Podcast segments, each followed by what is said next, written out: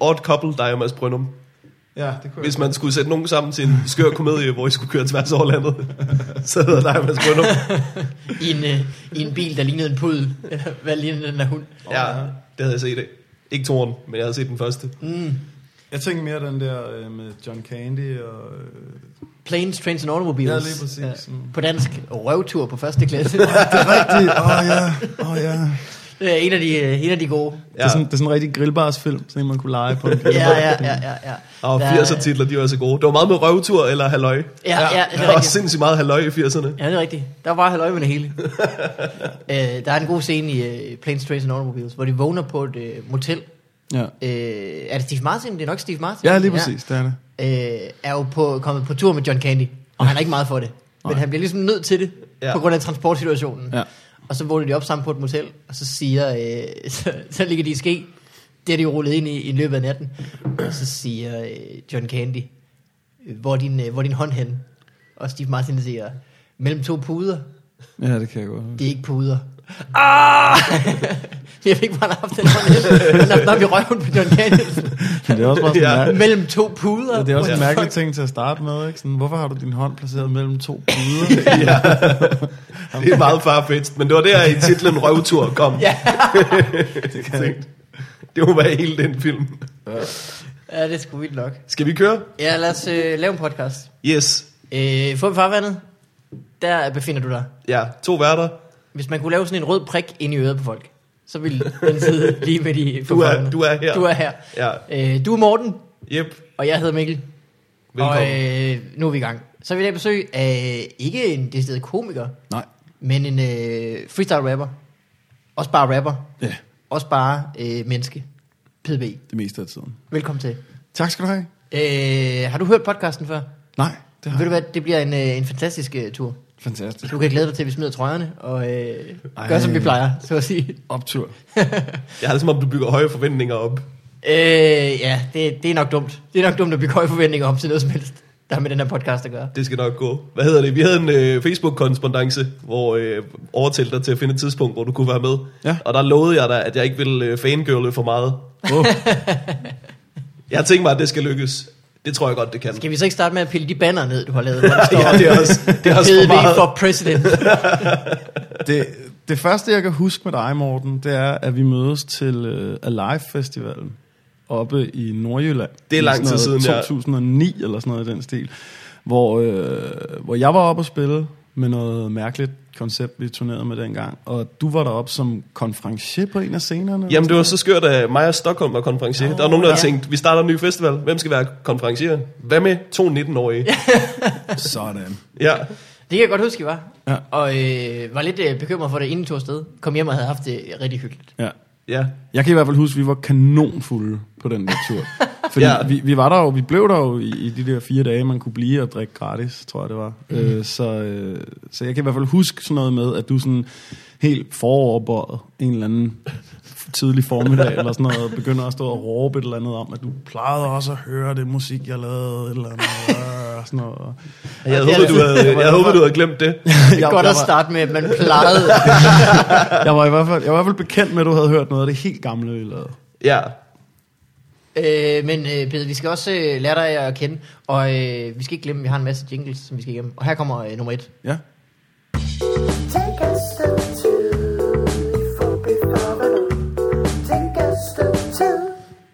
Det er sådan noget porn-theme møder børnemusik. Det er Mikkel, der har lavet jinglesene, og han plejer at gå efter øh, lundende bjørn i skov. Er det sådan der? Det lyder lidt som en bjørn, der lunder, ja.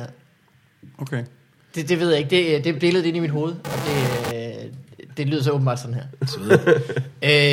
øh, men øh, Pede, du er øh, rapper. Ja. Og øh, laver stort set ikke andet. Nej, Øh, så du tager ud og optræder til øh, folks arrangementer og så videre. Øh, Ja, og, og holder nogle Holder koncerter. koncerter, man nu skal kalde det. Ja, ja, ja. Altså, øhm, hvis vi skal begynde at dykke helt ned i det der, der hedder at lave at lave at være artist, eller hvad fanden det hedder i Danmark, mm. og få økonomien til at fungere. Så ham skuespilleren, der hedder Rasmus Hammerik, fra den der film, der hedder Ægte Vare, hvor jeg skulle skrive og instruere alle hans rapperdele. Sådan en Ja. etableret skuespiller, der skulle prøve at være rapper i den her film. Det skulle være sådan en gammel, mm. afdanket rapper. Så, så havde han et helt fantastisk begreb for det. Han kaldte det kludetæppeøkonomi.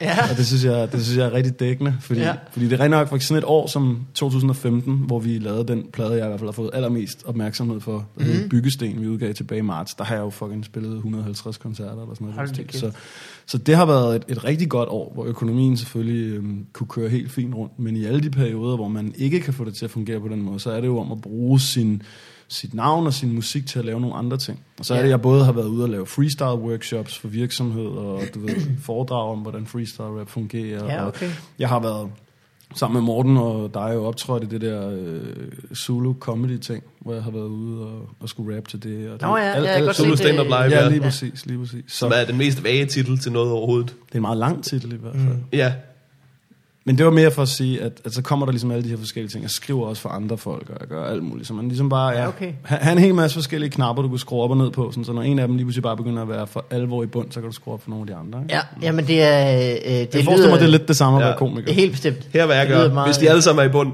spis meget rugbrød.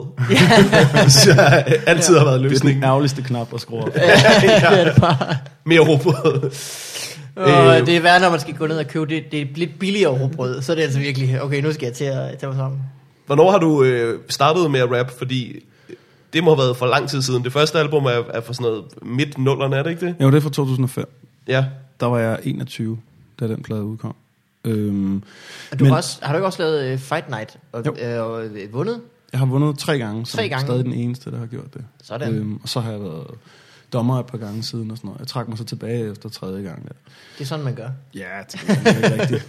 øhm, men, Men, øh, hvad hedder det? Du men hvornår hvor lang tid det Ja, hvornår var det? Øh, Jamen, jeg vandt i 5, 7 og 9. Okay, så det var faktisk efter plade øh, nummer Efter den første plade.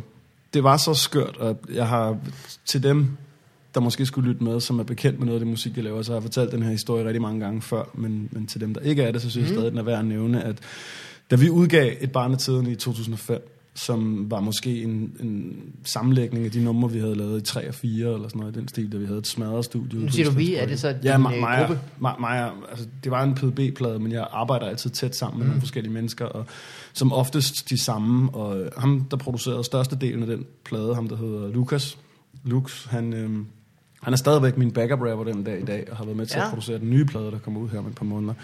Øhm, men vi havde smækket et album sammen, og var helt sikre på, at men det skulle vi bare ud, og det hele var så do-it-yourself-agtigt og undergrunds, og øh, der var så meget independent hiphop i USA, som det gik så godt for, så vi skulle selvfølgelig bare udgive alting selv og gøre alting selv, mm. hvilket gjorde, at det tog en krig at bare finde ud af, at, finde ud af at fucking sætte et cover sammen, som også Ja, ja, blev hæsligt grimt og sådan noget. Ikke? Det, hvis du har set det, så er det i hvert fald et, et meget, meget, meget grimt album. Øh, jeg kan ikke helt huske det, fordi jeg tror, at øh, som mange andre, så har jeg haft det på en brændt disk. Yes! Er sådan en, øh, Yes!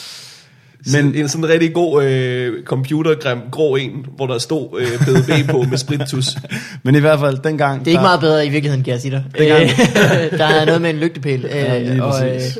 ej, Dengang der lykkedes det os at få, øh, at få mastereret det her album, og få det hele lavet færdigt, og så sende det afsted med lige præcis 0 kroner på kontoen, og så bare ja. håbe på, at når den her plade droppede, så ville vi have solgt nok plader, til vi kunne betale den, den faktura, som skulle betales en måned senere, for tryk af selve pladen. Ja, klart. Det der så sker er, at en uge før pladen kommer ud, der vinder jeg Fight Night for første gang. Mm. Som jeg slet ikke var... Jeg var slet ikke... Jeg tog ikke forvente, at jeg ville gøre det på nogen som helst måde. Så da uh, Rest in Peace, Peace Preacherman, den daværende Ja. ja. konferencier til arrangementet, han giver mig mikrofonen bagefter og siger, er der noget, du gerne vil sige? Sådan, ja, ja, det er jeg rigtig gerne vil sige. Jeg har en plade ude på næste mandag. Jeg har en faktura uden, uden efter. og, øh, og det gik så så godt, at øh, den der første batch af plader, vi havde bestilt på 500 eksemplarer eller sådan noget, den stil, det solgte vi på to og en halv dag eller sådan noget. Så vi kunne, vi kunne selvfølgelig sagtens betale for de der, den der faktura og få trykt en hel masse flere. Og godt med robrød.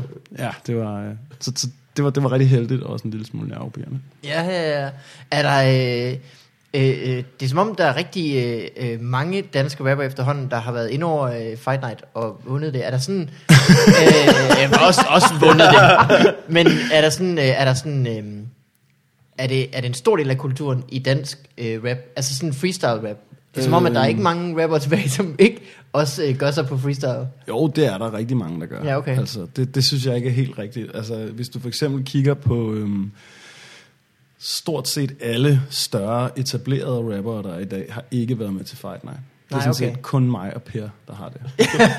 Men altså, hvis du ellers kigger på, okay, hvem, hvem, hvem, er de sådan store rappere nu til dag? Så hvis du snakker om øh, LOC, Suspect, Sivas, øh, Jilly, hele det der BOC-crew, mm. alle de der, der er ingen af de der mennesker, der har haft nogen berøring med Fight Night. Nej, det er selvfølgelig så Det er ikke sådan, det, jeg, jeg, jeg, synes, det er lidt, Ja. jeg synes, det er en sjov kobling. Jeg synes, jeg, jeg synes, det kunne være fedt et eller andet sted, fordi der er jo den der fordom om, at folk, der har gjort så meget inden for MC's Fight Night, de ikke kan finde ud af at lave plader. Ah, ja, Øhm, ja. Fordi det ligesom kun er Per og jeg, der har... Nå ja, Clemens, han har også været med til Fight Night, men det er, så, det er jo så helt tilbage i starten mm. af Fight Night. Han også Hvad med jøden? Har han ikke også været med til det? Det er faktisk også rigtigt. Ham glemte jeg også. ja, jøden også, den er, den er faktisk god nok. Øh, men du stillede op øh, tre gange. Og så da du tænkte, øh, var det fordi du ligesom var den, der havde vundet mest, da du tænkte, så behøver jeg ikke det længere? Jeg stillede op en del flere gange, men du tænker på, da jeg vandt det. Okay, da du vandt. Hvad var det? for tredje 5, gang. 7, 9? Ja. Så der har været, øh, du har været, det er hver andet år, du har taget den. Ja, og jeg stillede faktisk ikke op i 6, men, Ja, ja, okay. okay. men, øh, men i 8, der tabte jeg til min, en af mine bedste venner, ham der hedder Mikkel, i finalen. Hvor det var så underligt, fordi vi havde trænet og sparet så meget op til, og så lige pludselig stod vi i den aller sidste finale-runde mod hinanden. Ah, og så var det som om, vi begge to ramte et eller andet underligt halvsløjt niveau. Vi kunne ikke rigtig finde ud af, sådan Nej, det der, nej, om vi nej. er rigtig gode venner, og vi har øvet os hver dag i 14 dage, og nu står vi så her igen. Ja. Så der, der vandt han i hvert fald over mig, og meget fortjent. Øh, hvad hedder det? Hvad fanden tænkte jeg på? Nå, men fedt. Hvornår kommer filmen om, øh, at de møder hinanden i finalen? Åh oh, gud. Det har været en rigtig sløj slutning på 8 Mile. ja, ja. Jamen, så i filmen, der skriver vi det, at, øh, at de selvfølgelig har en super fed finale. Hvor I begge to gør den bedste indsats, I nogensinde har gjort. Prøv at tænke over, hvor svedigt det kunne være, hvis 8 Mile bare sluttede med en rigtig dårlig battle. Er- Ja. ja. Ej, Fordi jeg brugte al min jeg er energi på sej, ham med lotto-fyren. Lige præcis. Fordi jeg er så sej, og det er du. Ej, ah, så, øh, jeg vil ikke. Var det ikke, øh, havde 8 Mile meget at gøre med, hvor meget freestyle rap eksploderede? Fordi det var altså Jo, mit 100%. indtryk 100 procent. dengang, at det, det må Jo. have gjort kæmpe meget for det. Det var 8 Miles skyld, at det blev så stort. Ja. Øh, ingen tvivl om det, fordi fra, jeg tror det var 2 til 3, jeg tror det var i 2003, 8 Mile udkom, at øhm, der gik vi fra, at det bare var en lille bitte konkurrence, øh, med indledende runde på Rust og finale i Amager Bio, til at der lige pludselig var, jeg tror der var sådan noget 150 tilmeldte i København Jesus Christ. alene. Og øh, Fight Night fungerede på den måde, at alle skulle op til den samme audition en eftermiddag, hvor at alle de andre deltagere kunne se, at man havde sin audition, fordi man stod så op på scenen mm. og skulle først rappe et minuts skreven tekst og et minuts freestyle bagefter. Og vi snakker altså helt seriøst 150 rapper, hvor de ikke kunne finde 16, der kunne finde ud af freestyle.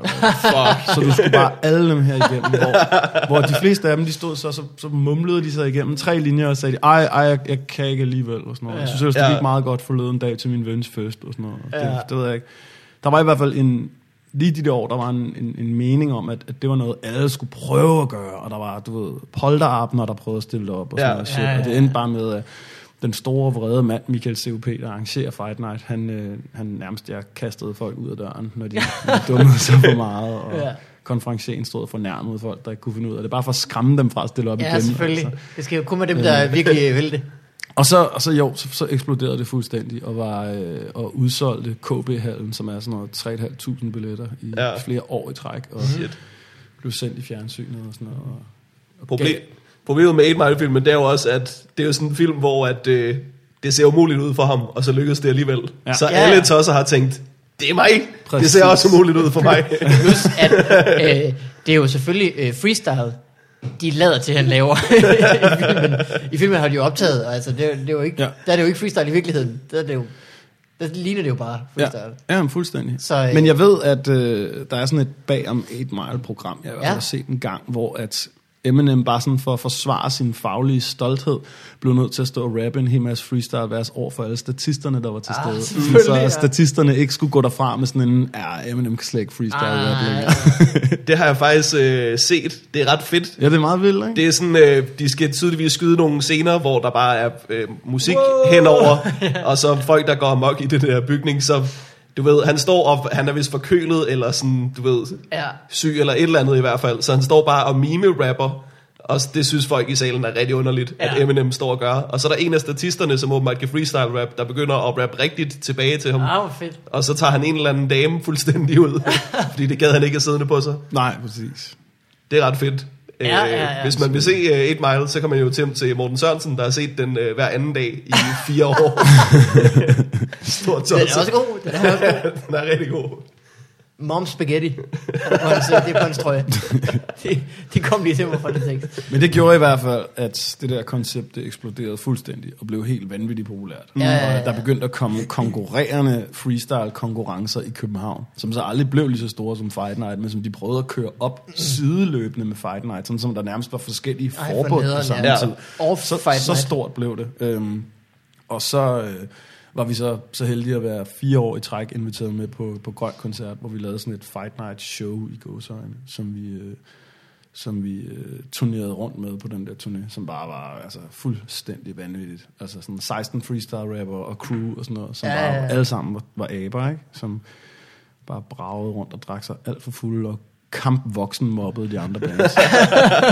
Jamen altså, vi, vi var, vi var, Folk alle, har været rigtig trætte af jer. vi var, vi var alt for unge, og vi var, og vi var alt for rowdy. Altså. Jeg, jeg, kan huske, jeg kan huske, Alt for jeg, godt kørende. jeg husker, jeg i min kæmpe brændert gik hen til en af dem fra Alphabet, og nu kan jeg ikke huske, hvem af dem det var, som var sådan, det, vi snakker skridt fra at gå op på scenen, og så sagde, hov, hov, hov, hov, hov, hov, hov, hov, hov, du var lige ved at gå på scenen med de solbriller. Og så, og så, og så tage dem af ham og smide dem over et hegn. Uh, you idiots. Og så bare stå og grine. Ha, ha, ha. Mens han sådan står, du ved, og skal ja. og begynde at spille 15 sekunder efter, så han umuligt kan løbe rundt om det her hegn og tage sin Fuck. Så meget- et pikhoved, du har været. meget, meget undskyld for det ja. her. Sådan noget. Gik han ud bagefter og spillede helt selvtillidsløst på tamburin. Sådan her.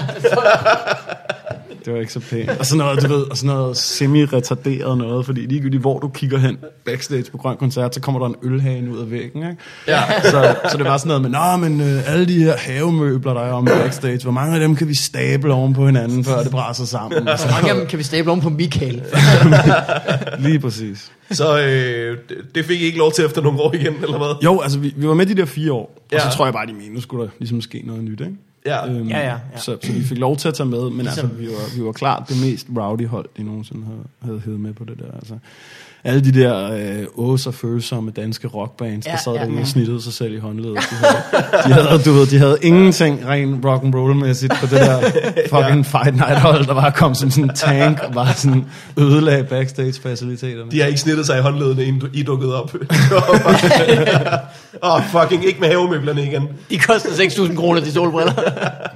Det var, det var dumt. Det var fandme sjovt, mand. Kæft, det, det, er sådan et, det er sådan et minde, jeg kommer til altid at se tilbage på. Ja, ja, Det var fucking The sjovt. teenage years. Ja, men præcis. Og så bare være, være så ung, og så rave så meget rundt blandt mm. alle, alle mulige alt for kendte mennesker, der bare synes, man er pisse irriterende. Var det der øh, plade 2 kom, som var stadig beskidt, som er en rigtig dejlig titel til en plade? ja, det var, det var faktisk der, den udkom. Var Okay, var der de der tvivl omkring, du var blevet ren? Ja, for fanden. Ej, jeg har været i bad. Jeg tror bare, jeg havde været så... Øh, jeg var så opsat på, at det hele skulle... Øh, sådan hele signalværdien og hele brandet omkring, hvad det var, man rendte rundt og lavede. Så var der måske nogle, nogle onde tunger, der kunne mene, at på grund af alt det her, Ah, Fight ja. Night ligesom havde givet og alt det her, så skulle, så skulle det, næste, det næste produkt, jeg gik, jeg gik ud med, fordi vi var begyndt at tjene penge på det her, og vi væltede rundt og spillede en helvedes masse koncerter, øhm, at det måske så bare skulle være, åh, nu skulle det bare være hitpladen og sådan noget. Fordi lige pludselig var, var, var P3 interesseret i os, lige pludselig var alle mulige mm. mennesker interesseret i os, og et barn af tiderne var altså en smøg smadret plade. Det var, det, første. det var virkelig en smadret, smadret, smadret udgivelse. Så Altså næste- lydmæssigt, eller øh, tekstmæssigt, eller... Øh, Jamen jo, jo stort set Covermæssigt. alt, stort set alt, ikke? Ja. Jeg tror ikke rigtigt, der var nogen parametre, hvor det hele det bare var virkelig finpudset. Øh, Hvor jeg optaget henne? Altså beats laver man jo bare på sin computer i øh, hvilket som helst program, Cubase eller sådan noget. Men Ja. så optager man jo lyden, eller ja. øh, rap. Ja, ja. Jamen, det, det var ude i et studie, der hedder Tramp Dem Ned, der Ja. ligger ude på Amager, som Okay. vi lavede næsten hele den plade. Så det var ikke hjemme i nogen soveværelse. Det var alligevel øh, i et studie. Ja, som så var i en så. øh, og så, og så fik vi så vores, vores, lidt, lidt, vores egne ting efterfølgende, og begyndte at have lidt mere sådan budget, og der var lige pludselig nogen, der var interesseret i at kaste nogle penge i det, man lavede. Og så tror jeg bare, at jeg i min, på det tidspunkt 24-årige hjerne mente, at den skulle hedde stadig beskidt, så folk var klar over, at det stadig var, var rimelig smadret og rimelig undergrund. Det, Stadig legit. Ja, er legit. det tror jeg var i hvert fald min, min bagtanke med den titel dengang. Den havde også et hit på sig, havde den ikke det? Jo, altså vi fik... Vi fik Superstar Faktisk, jo, øh, vi var på fik, den plade. Superstar Mørket falder på, fik, fik rimelig meget rotation dengang, og blev også spillet rigtig meget i boogie og sådan nogle ting. Åh, oh, Boogie. Boogie. Så var den altså hjemme. Tilbage Ja. Ja, ja, det gav lidt god koda. Det var helt fint. Ja, Koda er sådan, det er sådan en mærkelig ting. Man ved ikke helt, hvad der, øh, hvad, hvad der går ind. Man ved, hvad der bliver spillet, og så øh, på et tidspunkt i juni eller sådan noget, så kommer der et tjek. Ja, jamen lige præcis. Jeg, jeg har hele tiden sagt, at hvis, hvis der var nogen sådan festpromoter eller sådan noget i den stil, Ja. der virkelig gerne vil tjene en masse, masse penge, så bliver de nødt til at lave nogle arrangementer, der er målrettet musikere, der kommer weekenden efter kodacheckerne er droppet. Så, så alle ved, at, at sådan lige der, der har alle fået en pose penge, de ikke vidste, de ville få. Ja. Så det, yes! Og så, så har folk lyst til at brænde penge af. Det må være svært at forholde sig til, fordi det lyder, som, altså, det lyder bare som sådan en helt øh, magisk tal, der lige så godt kunne være hævet ud af røven. Altså, man, der Altså, altså, der kommer er en ikke nogen, der kan- med hvilke øh, antal spilninger og sådan noget. Absolut. Gør der det? Men, Ja, ja, ja, øh, ja, ja, og du, du kan, men du ved det bare ikke før den kommer. Ja, man kan måske gå ind og se det på hjemmesiden, det ved jeg ikke. Øh, nej, men det er rent, at du ved det ikke, før du kommer. Plus, at, at øh, de forskellige medier har forskellige tidspunkter, de skal indberette deres ah, selvfølgelig, ja. øh, procenter på. Sådan så, at jeg kan ikke huske, det er sådan noget mærkeligt noget med, at, at for eksempel DK4 indberetter kun én gang om året, og, Det er den største del af og, og DR indberetter hver anden måned, og du Ja, ved, det er sådan, ja, Så, ja. så du kan sagtens få noget halvandet år efter, så stadigvæk altså. Ja. Mm. TV2 har sine egne og sådan noget. Så, Så er der også ja. noget uopførelse Ja, og sådan noget. lige Som første gang, den bliver vist i fjernsynet, får man flere penge. Første gang, den bliver spillet i radioen, får man flere penge. Ja, det, det er et større regnestykke, som jeg ikke rigtig tror, jeg skal sidde og, og udtale mig om, som om jeg ved alt om. Koda Det har også bare, det, det er deres fordel, at de gør det så kompliceret som muligt. Så der ikke lige kommer et, et, et, et modsvarende øh, øh, forening, man kan melde sig ind i, og så er det bare, helt, så er det bare nemt det hele. Det er faktisk meget Det rigtigt. skal selvfølgelig være så kompliceret som muligt, sådan at man ja. Ja. melder sig ind i Koda, og så er det bare sådan et, håber fandme, at... Øh, Men jeg kunne virkelig også godt forestille mig, at det var, det var hårdt arbejde. De sidder med tit. Fordi altså, Ja, en, eller ja, anden, ikke. en eller anden bonghat af en morgenradiovært et eller andet sted, der ikke gider at sidde og indberette sine ting rigtigt, hvor de bliver ved med at skulle Ja, ja, ringe til ja. vedkommende og sige, har du nu husket at skrive, du har spillet ABBA igen i dag? Ja. Det tror jeg, spillede det tror jeg hele dagen igen. være, det tror jeg må være temmelig utaknemmeligt. Altså. Men er det så Koda, der administrerer, hedder de IFP eller sådan noget, de amerikanske? Fordi det, det, der er jo, de skal jo også have, jeg forstår slet ikke. IFP er også dansk. Er det også dansk? Men, men, men du tænker måske på, der er sådan et eller andet rettighedsagtigt noget, der hedder ASCAP i USA, som jeg ikke er præcis sikker på, om er det samme som Coda, eller det samme som Gramex, eller det samme som NCB. Men det er i hvert fald et eller andet Ja, rettighedshalløj. der er- foregår nogle telefonopkald rundt omkring, for at finde ud af, hvem der har spillet Rihanna Ja, det kunne jeg rundt omkring i forestille verden. Ja. Øh, men det er, det sjove ved øh, freestyle rap kontra øh, øh, rap, som bare er skrevet og optaget, øh, det er jo, at sådan freestyle rappen, det er som om, og jeg ved ikke, hvordan det er rundt i verden, men i Danmark, der kan man ikke sådan slippe udenom at øh, øh, have humor med i det. Altså det er nogle af det, der giver sådan, de største reaktioner fra publikum. Det er jo, hvis man er grineren samtidig med, at man, øh, Ja. man øh, rapper. Hvorimod at, øh, at LOC's tekster er jo ikke sådan grineren på den måde. Altså der er masser af sjove vendinger og sådan noget, men det handler jo mere om sådan øh, oplevelser og øh, Ja. øh, så videre. Ja, jamen det er meget rigtigt, men, men nu tror jeg også, du, du sammenligner jo to forskellige ting, fordi jeg vil også sige, at mit skrevne tekstunivers er heller ikke lige så meget baseret på Nej, humor, nej. som, som freestyle er. Så det er måske bare det- sådan det, der live øh, Det er på en eller anden måde lettere at trænge igennem Mhm. med hensyn til freestyle, hvis der er noget humor i det. Men jeg vil også samtidig sige, at nogle af de bedste sådan freestyle-oplevelser, jeg har haft, har også været det, hvor man rent faktisk kunne forholde sig til noget seriøst, og så freestyle Klart, ja. om det. Ja. Så det kan du også sagtens gøre, men hvis vi snakker i en festsammenhæng... Ja, eller altså, battle sammenhæng. Det er jo, jo, ikke altid men- freestyle og battle vel også, så det er også... Nej, nej, er overhovedet ikke. Men, men hvis vi snakker i en festsammenhæng, som for eksempel alle konkurrencer jo er, Mm. hvor det jo altid er sådan et stort, gladt fadelspublikum, du står overfor, Ja. ja. så, er det jo, så er det jo meget lettere at tage pis på folk på den måde. Jeg kan huske, ja. der plejede også at være en, øh, en freestyle øh, fight night ting på Langelandsfestivalen, Mm. hvor de havde fundet sådan en eller anden 13-årig dreng, 14-årig dreng, som lignede en på 11, sådan en, der bare så så ung ud. Øhm, som, som, som han, han, han vandt bare over alle, fordi det var en af de her ærgerlige battles, hvor at det var publikumsbestemt. Nå, så det var publikum, ja. der skulle lave mest larm for den ene, eller mest larm for den anden, og så fandt man sig frem til vinderen på den måde. Så han vandt over alle, fordi publikum havde bare sympati med den Ja, her lille mand. ja. Så da jeg skulle op imod ham, Mm. der tænkte jeg, okay, men nu bliver jeg også nødt til at lægge alting fuldstændig om. Så jeg bare kun sådan fra, fra første linje af lagde mig ned på knæ og begyndte sådan at vise, hvordan jeg kunne faktisk være endnu lavere end ham, mens jeg freestylede til ham. Og bare sådan virkelig kun sagde sådan nogle, lavede sådan nogle åndssvage ting ja. til Ja. ham. Øhm, så var det ligesom den eneste måde, jeg rent faktisk kunne vinde over ham på, og få publikum over på min side. Fordi ellers Ja, ja, så var ja. det bare for let, at publikum sige, ah, hold kæft, mand, han sagde noget, der rimede, og han er lige så gammel som min nevø. Hvor er det fedt. Altså. Ja. Jamen, det øh, vendte du så med at vinde over ham. øh. Det Ja. godt. Så Okay. få en lærestreg. Lille Drop the space. Det havde stedet ham fuldstændig til hovedet, hvis han bare havde slået alle battle rapper i Danmark. Var så over blevet et kæmpe pækhoved. Men det er rigtigt, det er super tavligt, når det er publikum, der skal bestemme sådan noget. Ja. Både fordi, det ender med et tidspunkt, hvor de jubler lige meget over to deltagere, og så er der alligevel en eller anden vært, der så skal tage en beslutning om, hvem der så vinder. ja, det kan det godt være. Der, der havde de så sådan nogle måle dimser på. Ja, okay. Øh, Så de kunne faktisk registrere, hvor meget larm der var i Ej, teltet. der. Øhm. Ligesom i den store klassefest. Nå, det havde de også der. den store, den store pil, klapometeret, eller sådan noget, kan det Jamen, det. jeg ser ikke sådan nogle programmer. Jeg er sådan, Nej, jeg, det kan du så se, det Du- du også- nu. Det skulle du have gjort. Det er, fem, det er 15 år for sent i hvert fald, jeg, hvis så, du gerne vil se øh, det. jeg så årgang 0 for første gang forleden dag. Ah, Min ja. kæreste gerne ville se, og jeg var sådan helt... Jeg var sådan stoked, sådan, det, er jo, det er jo røvsygt det her. Hvorfor, hvorfor, hvorfor ser folk det her? Og så var de sådan, "Jamen, det er hyggeligt, for vi har kendt dem som baby og sådan noget. Men så er det jo bare uhyggeligt. Altså. Hvorfor startede I med at Ja. se det dengang? Det bare creepy.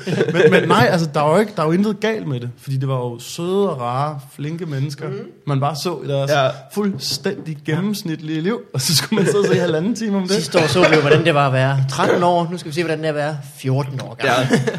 Men også, hvor tit har man lyst til at virkelig følge med i, hvad en 14-årig laver. Altså, Ja, ja. Og prøv at høre, Så 3 14-årige Prøv at høre, faktisk. det Ja. bliver jo ganske forfærdeligt for de der mennesker, hvis vi spoler tiden 10 år frem. Altså, Åh, at, ja, at, at, at de ja, ja, ja, ved, ja. der eksisterer Bånd. he, hele programmer om, hvordan de var som 14 år. Det ville jeg da have, hvis Ja, jeg skulle... ja. Hvis jeg, var, hvis jeg var klar over, at alle bare kunne logge ind på DR.dk, og så kunne de bare sidde og se en lang film om, hvordan mit liv var, da jeg var 13. Han var slet ikke særlig beskidt. Altså, han, Fuck, altså.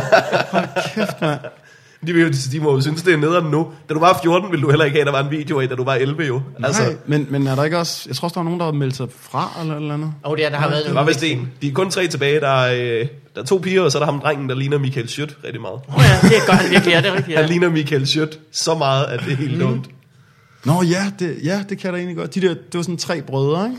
Som, Jo, jo, jo. Jeg, jeg fandt aldrig ud af, hvem af dem det var, der var 15, fordi de så, samlede det dem i de sådan 15-årige alle teenage sammen. dirtbag-agtige. Ja. havde sådan en mærkelig øh, hat på med sådan en flap op, der var ternet. Er det ikke sådan en på i den der loser-video?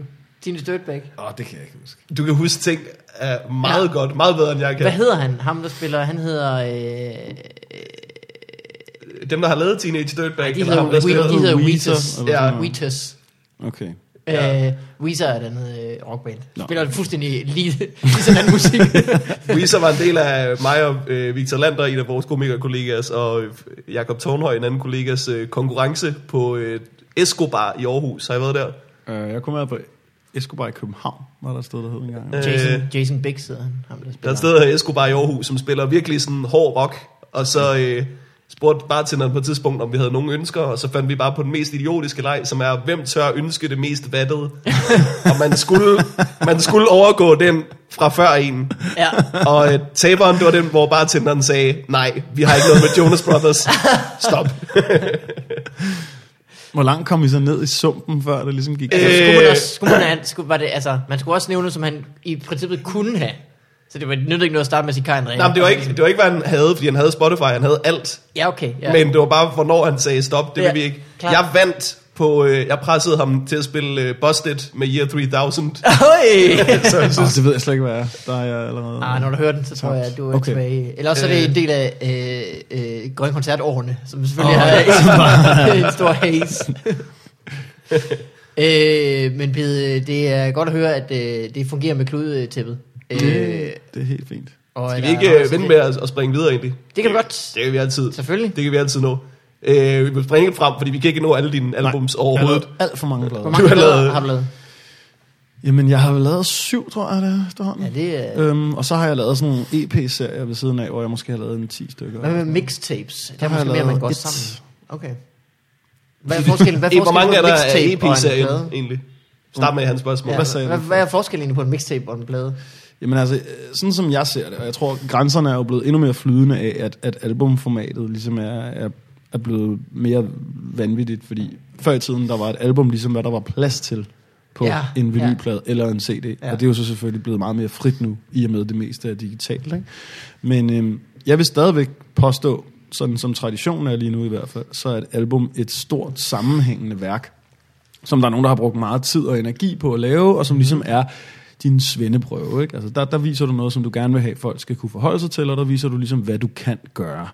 Hvorimod et mixtape måske mere er en masse forskellige sideprojekter, alle mulige løse og sjove idéer og sådan noget, som så bliver sat sammen til en udgivelse, som så typisk enten vil blive givet gratis væk, eller blive givet meget billigere væk. Det er også tit øh, på det amerikanske, hvor de sådan, øh, øh, så, så bruger de bare et øh, pop-hit som beat. Ja. Og så det ligesom, øh, Ja, eller, eller fordi, for at slippe for rettighedsbøvl og sådan noget, ikke? så udgiver man som mixtape. Jo, lige præcis. De kan så, den, den gamle variant af mixtapes var jo også, at du brugte rigtig mange af andre folks instrumentaler. Ja, ja. Og så dengang, da man udgav singler på vinyl, hvor du havde både pladen og så en instrumentalplade bagpå, mm. der kunne du så rappe over alle mulige andre folks beats. Og så Ja, måske sådan vise dine talenter på den måde, men det er stadigvæk ikke et album. Det er mere bare, at du ligesom viser, mm. hvor god du er til at rappe. Men jo også sådan, altså der er jo bare øh, nogle beats, som er så sygt fede, at man bare har lyst til at rappe på dem vel også. Absolut. Øh, så ligesom at, øh, og også får sådan en genkendelse fra folk, de hører, om det beat kender jeg fra, øh, whatever. Ja, Men nu er det så PDB's øh, fortolkning på en eller anden måde, ikke? Ja, ja, men præcis. Altså.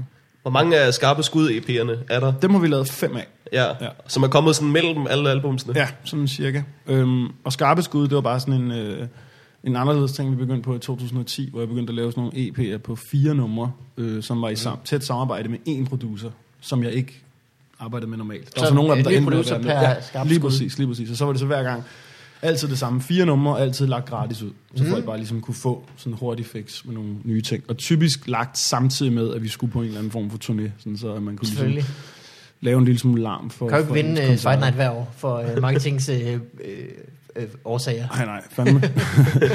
Det var sgu øh, meget fedt lavet, fordi øh, øh, mig og min kæreste har hørt øh, meget af dit musik. Øh, fandt vi ud af, da vi mødte hinanden, at vi begge to kunne lide øh, dit musik. Åh. Men vi havde, hørt, øh, vi havde hørt hvert vores, fordi jeg er sådan en, der har købt plader, og hun er meget fattig. Øh, så hun har bare hentet øh, alle mixtapesene. Så vi kunne simpelthen øh, Hun kan lige, godt lide dit musik, eller hun kan godt lide gratis musik. Og det, var, det var så... vi havde nærmest hørt øh, hver vores del af det. Det var sgu egentlig meget fedt. Ej, hvor griner Ja, Øh, hvad hedder det? Hvad for en album? Øh, fordi på et eller andet tidspunkt var det over Askeskyen, hvor det altså tog det lidt mere fart for dig der. Der synes jeg, der var flere folk, som jeg kendte, der begyndte at høre dit musik i hvert fald. Øh. Jamen, altså, jeg synes sjovt nok, at det hele ligesom har været nogle trin. Øhm, det er som om, vi er bare blevet ved med at kunne bygge lidt ovenpå hele tiden. Så jeg har rigtig svært ved at pinpointe en plade, hvor, hvor det ligesom skulle have taget mere fat. Fordi samtidig så kunne man sige, jo, den allerførste plade, Barn af Tiderne, den, den udløste, at vi måske spillede 80 koncerter året efter, eller sådan noget. Og var sådan ret, ret stort for os lige der. Men så samtidig på stadig beskidt, var det der, vi begyndte at have nogle numre, der ligesom fik noget airplay, og blev spillet i fjernsynet og alle sådan nogle ting. Og den næste plade skete der noget med, og så øh, den fjerde plade, som var over Askeskyen 1, som er den, du tænker på lige nu, Ja. tror jeg, der, øhm, den fik intet airplay, for eksempel. Men det var som om, at den var med til, vi- hvad hedder det, vores fanbase blev meget, meget større på det tidspunkt. Og det var der, vi begyndte for eksempel at kunne lave sådan noget, som at, som at sælge pumpehuset ud, som jo stadig er sådan en kapacitet på 600 mennesker, som, mm. som vi ikke kunne tidligere. Øh, hvor at, det kan godt være, at stadig beskidt blev spillet en masse forskellige steder, men vi spillede stadig kun, i godsøjne, kun koncerter på steder som Rust og sådan noget, og meget mindre venues, ikke? Mm. Øhm, så, så det er sådan lidt svært at sige, fordi jo, og så kom der over Askeskyen 2, og så kom der Vi Hjerte Alberte, som var den, hvor vi ligesom så kunne, kunne udsælge et endnu større sted end Pumpehuset og sådan noget. Så det blev ligesom, jeg, ved ikke, jeg, jeg har svært ved det der med sådan at, at sige præcis, hvor det var, der begyndte at ske noget, fordi jeg synes ligesom, det har været en glidende proces hele vejen. Mm, og det er ja. jo bare rigtig dejligt, at det ligesom har kunne gå en lille smule frem, lige indtil at vi lige om lidt falder ud over afgrunden, og det bliver totalt galt. Øh, jamen det er måske også et tegn på en, hvad skal man sige, sundere karriere, at man hele tiden får øh, små succeser og små incitamenter for at blive ved, i stedet for at man får sådan et kæmpe skud fra starten af, og så går der bare fire år med at Ja. ja. tænke, hvad sker der nu? Ja. Hvornår laver vi noget, der er bedre end Year 3000? det kommer nok ikke til at ske. Det kommer nok ikke til at Det vil du bare indse. Jamen altså, det, det håber er vi jeg. bare det selv teenage jeg- dirtbags? Mm. Jeg håber lidt, at, øh, at, at det den måde, øh, at det på den måde har skabt måske et lidt stærkere fundament, som mm. så kan leve i lidt længere tid. Mm. Fordi, hvad hedder det, øh, den måde vi får fat i musik på i dag, fordi vi har internettet og sådan noget, har så også bare gjort, at at der bliver gravet meget dybere, og folk finder noget nyt, nyt, nyt hele tiden. Ja. Og, og jeg, noget af det, jeg bed meget mærke i, da jeg så øh, Kid-dokumentaren der, eller i hvert fald et Nå af afsnittene ja. af den på DR3, det var det her triste med, at, at manden, som, som jeg øh, har mødt en masse gange, og som jeg rigtig godt kan lide, han, han siger, øh, Nå, men vi spillede til det her, vi spillede til det her, vi spillede til det her, og vi havde aldrig tid til at øve. Hvor det er også bare sådan, fuck, altså, yeah. fordi det er, jo, det er jo på en eller anden måde lidt ærgerligt, at, at du får de her kæmpestore outlets fra starten af, du spiller på kæmpestore festivaler, men du får aldrig rigtig tid til at finpudse dit produkt. Nej, nej, nej. Og, og, og al respekt til ham, det er ikke ment som en sviner eller noget, men, men, men det vil jeg måske synes, set i bagspejlet, var en lille smule ærgerligt, fordi hvis han havde haft en lidt længere periode til ligesom at bygge det der op på, så havde, Ja, han, ja. så havde han måske noget mere erfaring med, hvordan han skulle sætte de her shows op, og hvordan han skulle få det hele til at fungere. Øhm, så, så, så det er ikke altid kun en god ting, at mange af de musikere, vi ser komme frem nu til dags, de bliver smidt ud på dybt vand med det samme, mm. og bliver hævet frem af alle medier og skubbet på og skubbet på og skubbet på. Fordi det kan måske betyde, at, at der lidt går svingdørsprincip i den, og, og folk de bare skal finde noget nyt øjeblikket efter. Ikke? Jo, jo, jo. Og det er så bare min egen tolkning. Jeg ved ikke, om det fungerer på den måde, men det, det virker sådan Jeg lidt. kan sagtens forestille mig, at øh, du har ret. Er det også sådan en komikerverden? Øh, Øh, helt sikkert. Der er også øh, folk, der... Det var mest, mest dengang, jeg kørte til det der Fight Club, som Morten og jeg også har været en del af. Ja, jamen det kan jeg godt Altså, der har også været, måske ikke været så som i øvrigt rigtig stor tit bliver kaldt for Fight Night. Ja, Er det ja, rigtigt? Ja, rigtig tit. Ja. Zulu Fight Night Ja, er det ja. ofte. Men folk kan også bare gå forbi der og sige, hey, Comedy Zoo. Som er det er et sted efter. ikke? Jamen, der kan de jo have set dig. ja, ja, ja, Ja, ja, ja. ja, ja, ja. Men det har de tit ikke. De har tit set okay. på. Zulu, som så har nævnt Comedy Zoo, som ja, det ved jeg ikke, hvad det er. Men fordi det program var meget populært, blev de komikere så skubbet for hurtigt frem, så de ikke ligesom var klar til at komme ud på Altså, det. øh, øh, øh, jeg var i hvert fald ikke øh, øh, klar efter Fight Club, heller ikke før. Men, altså, okay. men, øh, men det, det var ikke sådan, at jeg sådan brændte nallerne på den måde. Nej, nej, nej. Men ham, der vandt vores sæson Fight Club, faktisk øh, Rasmus Ellersgaard, han havde lavet stand i lang tid, men øh, øh, havde faktisk ikke øh, overskud til at øh, håndtere sejren. Ligesom. Så han Nå. stoppede faktisk med det samme, brændte lidt nallerne faktisk. På, Seriøst? ja, ja, ja. Han vandt en knallert, og så øh, levede han det søde liv på den knallert. Vandt han en knallert? ja, det er også fedt, ikke? Det var så underligt. Var sådan- Præmien i vores sæson Fight Club, det var... Altså, der var en, en, en potentiel kontrakt med FBI. Det vil sige, Ja. De havde retten... Til at signe os, hvis de ville, ja. ja. Ja, de havde købsoption på det, som faktisk ikke er en præmie. Altså, Nej, det kan man sige. det er det teknisk set ikke. Det er jo fedt, Hvis du vinder, har du ikke noget valg selv. Bliver du nummer to, så kan du selv vælge, om du vil signes. Ja. Men bliver nummer et, skal Og så en, en hvid knallert, hvor der stod Fight Club på. Du vil aldrig køre rundt på en, så en hæslig. Nej. knallert med Men- navnet på det tv-program, du har været med i. Vi ville ikke, men jeg har set nogen køre på den faktisk. På motorvejen. Har du det? Ikke på motorvejen. På et eller andet sted i Jylland. Ej, det er en knallert, der har fået liv. Min, kus, min kusine, hun vandt engang en bil i et lotteri, og, og den, øh, den kunne hun bare få lov til at levere tilbage til sådan en bilhandel, og så kunne de omlakere den og sælge den til nogle andre. Ja, okay. Så det kunne man sikkert også godt gøre med sådan en knaller der. Ja, Ja, det skulle man det har han sgu bare nok gjort. Men jeg tror ikke, jeg ved ikke engang, hvordan han fik den. Han boede i Aalborg, hvordan han fik den derop. Altså, han har jo ikke kørt på en, en scooter 45 fra København i, det har været i november, december Hardcore. til Aalborg. Det har han jo ikke gjort. Det håber jeg ved, ikke. hvordan han er kommet. Det kan Så være, jeg kan godt forstå, at han har stoppet, hvis det er, hvis det, er det, det søde vinderliv. Det kan være, den holder et eller andet sted i København endnu. Ja, ja, Jeg har ja. bare aldrig hentet. Hvis nogen ser den knaller, så må de gerne lige tage et billede af det, og så øh, sende det direkte til os i hvert fald. Det er rigtigt. Men min, min eneste pointe var, at, at det kunne jeg forestille mig var rigtig hårdt inden for stort set alle fag. Mm. Og når Ja. ja. I nu også siger, at det er et problem inden for, inden for comedy. Så jo, for at vende helt tilbage til det, vi taler om, så er det måske meget godt, at, at jeg ligesom bare har oplevet noget, der ligesom langsomt er blevet bygget rimelig organisk op mm. i forhold til alt det der. Fordi jeg har tit bandet og svoglet over, at så har P3 ikke haft lyst til at spille noget overhovedet fra en eller anden plade. Men så har det måske bare gjort, at, at det har tvunget os til at lave nogle andre ting, som har givet os et endnu stærkere forhold til de gode supportere, vi nu rent faktisk har. Og, altså jeg har en plade, der kommer ud om, om to måneder. Jeg har en release-koncert i Pumpehuset om tre måneder, som er øh, 45 billetter fra at være udsolgt igen. Så vi, vi, sælger, vi sælger billetter lige nu. Ja, ja, ja. Øh, Uanset om, om der er nogen, der kan skrive op. så det, er jo- det er jo meget rart. Øh, den nye plade, Ja, er det... Jeg synes, du har fortalt mig, og jeg har læst, at det skulle være altså sådan et sammenhængende øh, historie. Ja, det er det. Den, Okay. hedder, den hedder Gin og Kokyo, og er, øh, og er 13 numres lang plade, der handler Med om... opskriften. En, nej, 13 numre om, hvordan man drikker gin og Kokyo. Nej, øh, det er en fiktiv historie, der handler om en fyr, der hedder William, der oplever en hel masse vanvittige ting i løbet af tre dage. Pladen hedder Gin Cock jo, fordi den drink optræder rigtig mange gange i sådan nogle underlige sammenhænge på pladen. Og så fordi på det tredje nummer på albumet, der vågner han op og har blackoutet, og kan ikke huske noget som helst andet end Gin og Cock jo. Og så er det så derfra, at hans liv ligesom begynder at gå ned ad bakke. Øhm, så, så synes jeg også bare, at det var en sjov og anderledes titel, altså, som, kunne, som kunne præsentere projektet på sådan en lidt, lidt vanvittig måde. Ja, ja. Øhm, men altså jo, det er 13 numre, der, der alle sammen hænger sammen. Jeg, øh, jeg prøvede at lave det på sådan en helt anderledes måde den her gang, fordi tit og ofte, når jeg har lavet plader sammen med de drenge, som, som producerede den her plade, som er DJ Noise, Adam Sampler, og så ham Lux, som jeg snakkede om før. Mm. Øhm, tit og ofte har vores proces ret meget været, at man ligesom mødtes, og så havde jeg skrevet noget på forhånd, og så begyndte man at prøve at sætte nogle numre sammen i studiet på den mm. måde, og det hele blev sådan lidt impulsivt, og hvad kan vi finde på? Og Hvilken rækkefølge skal det ligge i? Ja, præcis. Og, og, og hvad smider vi ud, og hvad gemmer vi, ja. Og, og hvad er sjovt, og hvad bliver lavet hurtigt, og hvad bruger jeg 14 dage på at skrive, hvor jeg bare sidder helt intens med det hver eneste dag. Så den her gang der var det lidt en anderledes proces, fordi jeg blev nødt til at lave noget, der hang sammen på forhånd. Så jeg fik bare en kæmpe mappe med skitser af produktioner fra dem. Ja, ja. Øh, og så gik jeg så i gang. Jeg lejede sådan et øh, sådan en kontorplads øh, i et kulturhus, og så sad jeg bare i tre måneder og prøvede at få de her 13 numre til at hænge sammen, efter jeg ligesom havde outlinet hele historien. Mm-hmm. Og så skrev jeg så bare det hele, hvor jeg ligesom havde en, en checkliste for hvert eneste nummer, hvad, hvad for nogle sådan sekundære informationer, jeg skulle komme med i det nummer, fordi der blev fuldt op på dem senere. Ah, Så selvfølgelig. Der er, en hel masse der er narrativ, der skal følges jo også. Ja, præcis. Og der, der er en hel masse små easter eggs med ting, der ligesom sådan kører frem og tilbage mellem numrene, hvis man, hvis man rent faktisk gider sidde og nørde den. Og, og vi laver den selvfølgelig på både vinyl og CD, hvor man så også har alle øh, teksterne med, så man ligesom mm. kan, kan følge med i hele historien. Det er jo Rap Genius. Er det også en stor ting på danske tekster? Øh, ja, jeg var faktisk den første, hvad hedder sådan noget, verificerede Nå, person ja. på Rap Genius i Danmark. Fordi der sad sådan en mega sej fyr, der hed Mads oppe i Aalborg, som var stor fan, så han transkriberede alle mine tekster og på den. Og så kunne jeg få lov til at sidde og være verificeret og sige, det er rigtigt, og det er forkert. og Det er rigtigt. Det er forkert, men faktisk lidt federe. Lige præcis. Når man, øh, når man laver en plade, der er et, en lang historie, tænker man så på noget tidspunkt, øh, den skal bare være lidt længere end verdens længste rap.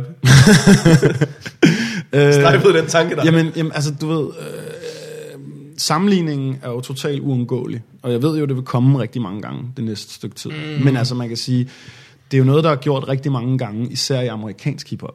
Øh, så, så det er Ja. ja. ikke et originalt koncept på den måde. Og det er jeg også godt klar over. Jeg prøver ikke på nogen, på nogen måde at sælge det til folk, som at nu har jeg fået den her revolutionerende idé. Fordi altså, jeg, jeg elsker for eksempel øh, Sticky Fingers-pladen Black Trash, The Autobiography of Kirk Jones fra 2001, som er en af de bedste hiphop-plader, der er lavet. Som også bare er sådan en, en lang, mega godt sammensat Og han historie. hedder Sticky Fingers. Han hedder Sticky Fingers. Det er ham fra den gruppe, der hedder Onyx, hvis I kan huske dem. Det kan jeg ikke. Nå. Øh, jeg har busted, fordi der siger det. Desværre, jeg har fyldt mit hoved med lort. Men Det han har gjort det, og Prince Paul har lavet en plade, der hedder Prince Among Thieves, som også er det samme. Og der er en masse forskellige, der har, der har gjort det her før, så det er ikke, det Det er ikke noget, nyt. at Bowie har jo også gjort det. Ja, og, Ziggy Stardust, der er han ikke en karakter. Øh, meget- og The Øh, Wall-pladen The er jo også en ja. historie og sådan noget. Så, så det, det er ikke... Sebastian har vel også gjort Skatteøen. Er det ikke også en Sebastian? Jo, hvis vi Alle mulige musicals. Hvis vi begynder bare at nævne musicals, så bliver det en rigtig lang eftermiddag. Men, Andrew øh, Lloyd Webber, han er en stor mand inden for det der. Men den største forskel på det, jeg har lavet nu, og det, som øh, de lavede i 95 med verdens længste rap, det er jo nok, at for dem, der var det at lave en hel... 95, var. Den er fandme gammel, ja. Ja. Lave en hel masse vers, der alle sammen kørte over den samme produktion, og stort set ikke havde nogen omkvæd. Jeg tror, der var nogle Ja, enkelte okay. gange, hvor de gentog noget, men som oftest var der ikke rigtig omkvæd i de der numre. Det var bare sådan en lang, lang, lang, lang historie med samme beat under hele vejen. Mm. Jeg har lavet 13 okay. numre, som hænger sammen, men det er altså også nogle numre, jeg føler, man kan lytte til individuelt. Selvom der er nogle referencer, som måske kan være sådan lidt besværlige at forstå, hvis man, hvis man ikke har hørt de andre numre, mm. så er det stadigvæk numre, hvor der er omkvæd, der er broer, der er C-stykker, det hele er ligesom lavet på, ja. på en måde, så man også kan høre det hver for sig. Øhm, så, så på den måde er det måske lidt mere som de amerikanske plader, jeg nævnte før, end det er som, som verdens længste rap. Men mm. igen, jeg prøver ikke på noget tidspunkt at sige, at det her det er en totalt revolutionær idé, Nej. jeg har fået. Jeg er godt klar over, at der er mange andre mennesker, der har gjort det. Men jeg har det også bare sådan, du ved... Det behøver du ikke være så bekymret for. Nej, nej, nej, men, men jeg har det sådan lidt, jeg synes alle laver de samme ting inden for dansk hiphop lige nu. Det er virkelig sådan, det er virkelig blevet strømlignet. Der er så få afvigere lige nu fra, fra den form, som alle bruger lige nu. Så jeg synes Hvad også er bare, den det er form? sjovt. Jamen den form lige nu er meget sådan øh, tra- trap, trap-agtige trap beats, inspirerede produktioner. Øhm, og så et meget stort fokus på singler. Du ved, der, Ah, er ikke, der, der er ikke så ja. mange, der går op i albumformatet længere. Det er mere sådan, du skal lige have nogle ting, som så kan give genlyd Mm. og kan komme ud på den måde. Så kan det være, at det bliver fuldt op af en EP, som kan repræsentere lidt mere af den persons talent. Men det er stadigvæk nogenlunde de samme strategier, folk bruger for ligesom at præsentere deres musik for omverdenen. Hvor jeg synes, det er sjovt at sige, fuck alt det der, og så bringe fokus tilbage på albumformatet og sige, prøv at høre, jamen det kan godt være, at I alle sammen er blevet sådan nogle idioter, der sidder og hører playlister og alt muligt bullshit, og ikke gider at Ja. høre albums længere, men hvis I vil nyde den her plade, så bliver I fucking nødt til at høre den fra ende til anden. Og det er også bare fordi, jeg lidt har det sådan, du ved, hvorfor, hvorfor fiske i den samme sø som alle andre? Ikke? Altså, jeg, jeg vil hellere lave noget helt anderledes end alle andre, og så måske få nogle hug for at gøre det, men så i det mindste ikke bare lave kongens efterfølger, som jeg føler er, er meget sådan brugt i dansk rap lige nu. Ja. Altså, jamen, huggene kan jo være, at man ikke får den airplay, man havde håbet på. og så videre. Absolut, absolut. Men, øh, men øh, som men, men- siger, så fansene, det er jo nogen, der, der, der værdsætter, at man kan gå i dybden med pladen og Ja, teksterne. det, det håber jeg, det håber jeg. Øh, det skulle i hvert fald, altså, jeg lytter ikke så meget til, tekster i hvad som helst, øh, jeg Nej. hører. Øh, men jeg ved, at øh, dem, jeg har, som går meget op i hiphop, det er specielt dem, som går meget op i, i tekster, faktisk. Ja. Så altså, men, jeg tror helt sikkert, det vil blive værdsat. Jamen fedt, fedt altså. Så er det også bare sådan, du ved, der er så meget dansk rap lige nu. Så, så hvis, hvis du prøver at bruge den samme strategi som alle andre, så konkurrerer du også med alle dem samtidig. Ikke? Og så konkurrerer du om de samme pladser, som alle de andre er på. Mm. Så vil jeg hellere bare lave noget helt anderledes. Øh, hvem, er, hvem har været dine store sådan, idoler? Er der nogle tidløse idoler i din, øh, i din rap-karriere? Øhm, Altså, fordi det, idoler kommer og går jo. Man kan høre en plade, man sådan tænker, okay, den her plade er for sindssyg. Det skal jeg lave ned, ligesom. Men der er vel også nogen, der sådan er... Helt klart. Har været bærende... Øh, øhm, men jeg vil sige sådan en rapper som Common, mm. mm. havde jeg i hvert fald øhm, øh, lyttet rigtig, rigtig meget til. Og han har lavet nogle virkelig øh, fejlslagende plader gennem tiden. Han har lavet rigtig, rigtig frygtelige plader. Ja. Ja. Men, men, men det er måske også bare fedt, at han ligesom har haft modet til at eksperimentere så meget, at det er gået grueligt galt. Ja, ja, ja. For han har fandme lavet nogle lorteplader. Electric Circus er bare en af de mest forfærdelige plader, der er lavet. Men, men altså, han, havde, han havde sangeren for Creed med på et nummer Åh. oh. på den plade. men Ja, det, var måske, det var måske lige uh, Pink Floyd nok, eller Men- hedder men han er- Pearl Jam. han, Det er det han, samme. Det er Ja, det samme. ja, er. Common har været der i så mange år nu. Han har lavet nogle så stærke albums, og han er stadigvæk relevant og stadigvæk rigtig, rigtig dygtig. Og jeg kan huske, grunden til, at jeg blev forelsket i freestyle rap i sin tid, var fordi jeg så ham i øh, sådan noget 99-2000-agtigt, øh, som sådan en start teenager på, øh, i Lillevægge i København, ja. hvor han stod med det meste af The Roots som backing band, han havde med, hvor han øh, var vist så meget showmanship på scenen, han stage-divede, og han blev sat ned blandt publikum og lavede sin egen breakdance-cirkel midt i publikum, og alt muligt vanvittigt. Og så står han op på scenen, mens øh, bandet spiller øh, øh, et eller andet Dr. Dre beat, som de, har, øh, som de har lyttet af, og han så bare freestyler om alle de ting, han har lavet i København den dag. Oh, hvor jeg bare var sådan, vildt. det er jo for sindssygt Ja. det her. Det er jo det vildeste overhovedet. Man kunne bare mærke på, om han var så stor øh, en entertainer. Ikke? Jeg så Ja, ham her i slutningen af 14 igen i Storvægger, hvor det også bare var fedt, at manden er, ja, hvad er han nu, i midten af 40'erne eller sådan noget, og bare stadigvæk er så sindssygt fed live. Og så udover det, så selvfølgelig hele, hele bootcamp-kollektivet. Sådan Sean Price, som desværre øh, døde sidste år, og øh, ja, Buckshot, Smith Wesson, alle de her folk, har jeg også øh, Har jeg aldrig hørt om. lyttet virkelig Så meget det er jo det, gør, det går ud under min radar. men det var noget af det, jeg var rigtig, rigtig glad for. Øhm, og så sådan, jeg har rigtig meget historiefortælling i det musik, jeg laver. Mm. Det er meget inspireret af sådan en som øh, for eksempel Joe Budden og, øh, og en kanadisk rapper, der hedder Classified, som er virkelig gode historiefortællere. Har du nogensinde hørt det radioprogram med en kanadier, der hedder Art, Artwar, The Human Serviette, eller sådan noget? Ja, selvfølgelig. Øh, jeg, har ikke, jeg har ikke, faktisk ikke hørt hans podcast, hvis det er det, Nå, du okay, mener. det er men, det samme som radioprogrammet, tror jeg. Okay, men, øh, men jeg har set alle hans interviews. Han Ja, laver jo er interviews med, med musikere, hvor Han han, bare har en fuldstændig bizart stor baggrundsviden om Ja, alt ja, det er så vildt.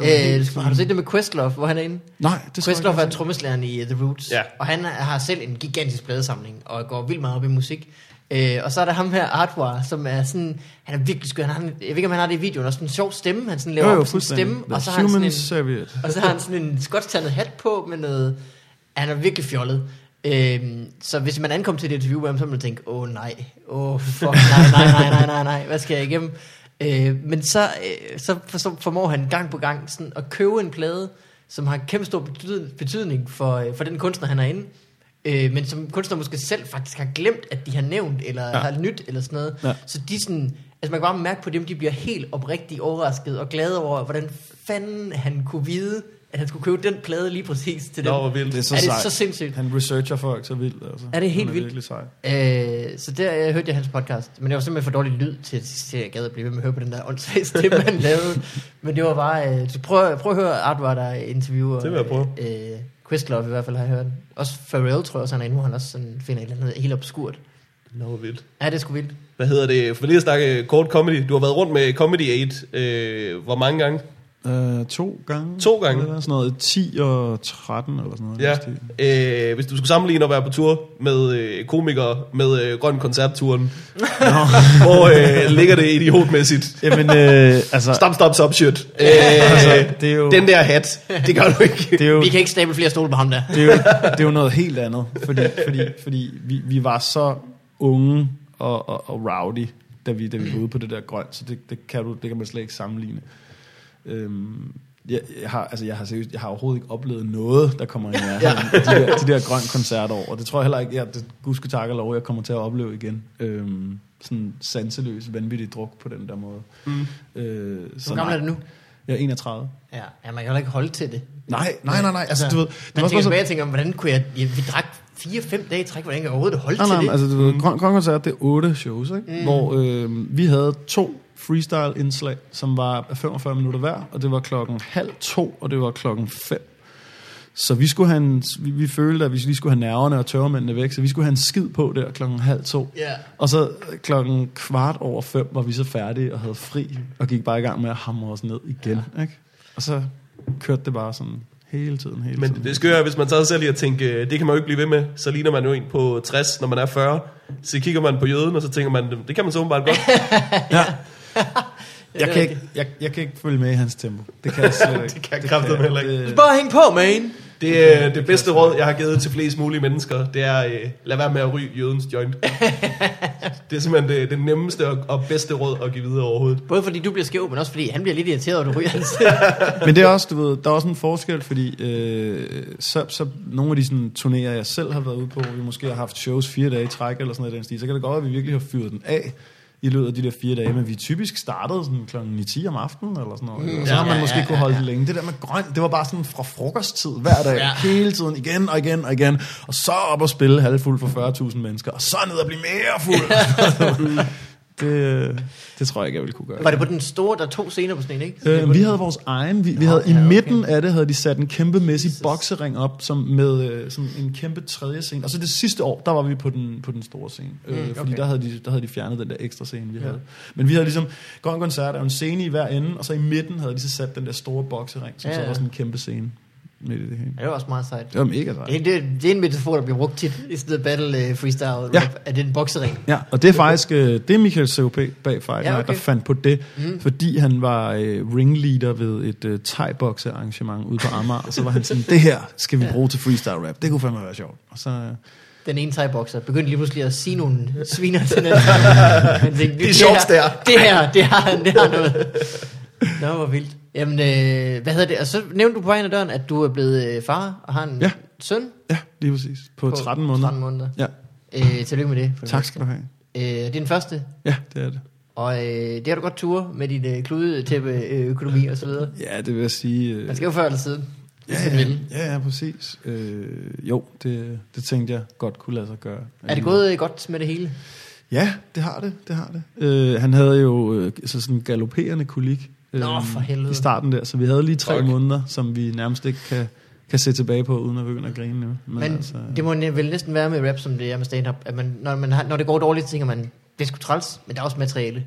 Jeg kan, jeg kan skrive om det her. Ja, det er selvfølgelig rent, ja. Mm. Jeg er, ikke, jeg er ikke begyndt at skrive så mange vers om, om kolik endnu. Nej. Men, øhm, men, Butik øh, kan du for eksempel. men, men det var, altså, Jeg vil gerne høre koliknummeret. det, det Ja. var bare så, det var så psykedelisk, fordi altså, når, når, øh, når et lille barn på, på to måneder har, har kolik i den grad, som Karl havde det, så er det typisk, at øh, han kun kan sove 45 minutter i gangen, fordi mm. når, du, når du sover 45 minutter, så skifter du øh, søvnmønster eller søvntilstand eller sådan noget. Ja, ja, ja. Fase, og, øh, tror jeg, det kalder Ja, det. fase, ja. Og, øh, og hvis du har ondt der, så vågner du. Mm. Så han vågnede hver 45 minutter. Hele tiden. Og skreg. Ja. Og så skreg han bare igen. Og så kunne man lige være heldig at få ham til at sove, og så gik der 45 minutter, og så skreg han igen. Så man brugte bare hele tiden på, at dit forhold til dit barn var at prøve at få det til at sove, fordi dit barn var så træt samtidig med, at det Ja, var så ja, utilfreds hele tiden. Ej. Så det var sådan, man bare gik rundt i, i så lang tid. I seks måneder, så er det så. Nej, Så nej det bedre. tre, Tre måneder, okay, tre ja. måneder. Det var cirka fra han var en til han var fire måneder gammel, at det, at Okay. det stod på. Det var, det var simpelthen så bizart, altså. Psykedelisk simpelthen. Ja, Ja, fuldstændig. fuldstændig. Okay. Altså, Der er en- Og sådan, du ved, bare, bare prøve at give min kæreste en lille bit smule fred, så hun Ja, kan sove ja. lidt, og så bare sådan om natten putte ham ned i barnevognen, og så bare gå ude på gaden med et skrigende barn, mens du bare sådan, og, og det er sent om natten, og alle Ja. glor helt forvirret på en over, hvad det er, og man kigger bare tilbage sådan, nej, jeg har ikke gjort ham noget, jeg har ikke, Ja, ja, jeg har ikke, jeg har ikke slået ham. Jeg Bare rolig, jeg er stadig beskidt. og så, og så sætte sig ned på en eller anden bænk, og så bare sidde sådan og prøve sådan febrilsk at trylle det her barn. Sådan, vil du ikke godt stoppe? Vil du ikke godt stoppe med at græde, mens det her barn bare græder, græder, græder, Ej, græder, græder. Og så havde vi jo, øhm, og så kommer alle jo med en vildt god idé til, hvad man skal Ja. gøre. Alle har øhm, alle mulige behandlingsforslag. Så vi begyndte bare at tænke, okay, jamen, nu tager vi bare imod dem alle sammen. Mm. Fordi vi vil hellere føle, at vi gør noget, end vi ikke gør noget. Så han var til, jeg tror han var til syv forskellige former for behandlere. Altså sådan noget, Nej. du ved... Øh, Akupunktur, øh, fysioterapi. urtemediciner, kiropraktor, mm. fysioterapi, body SDS, øh, øh, hvad er det nu, det hedder, sådan noget... Bungee jump. også det.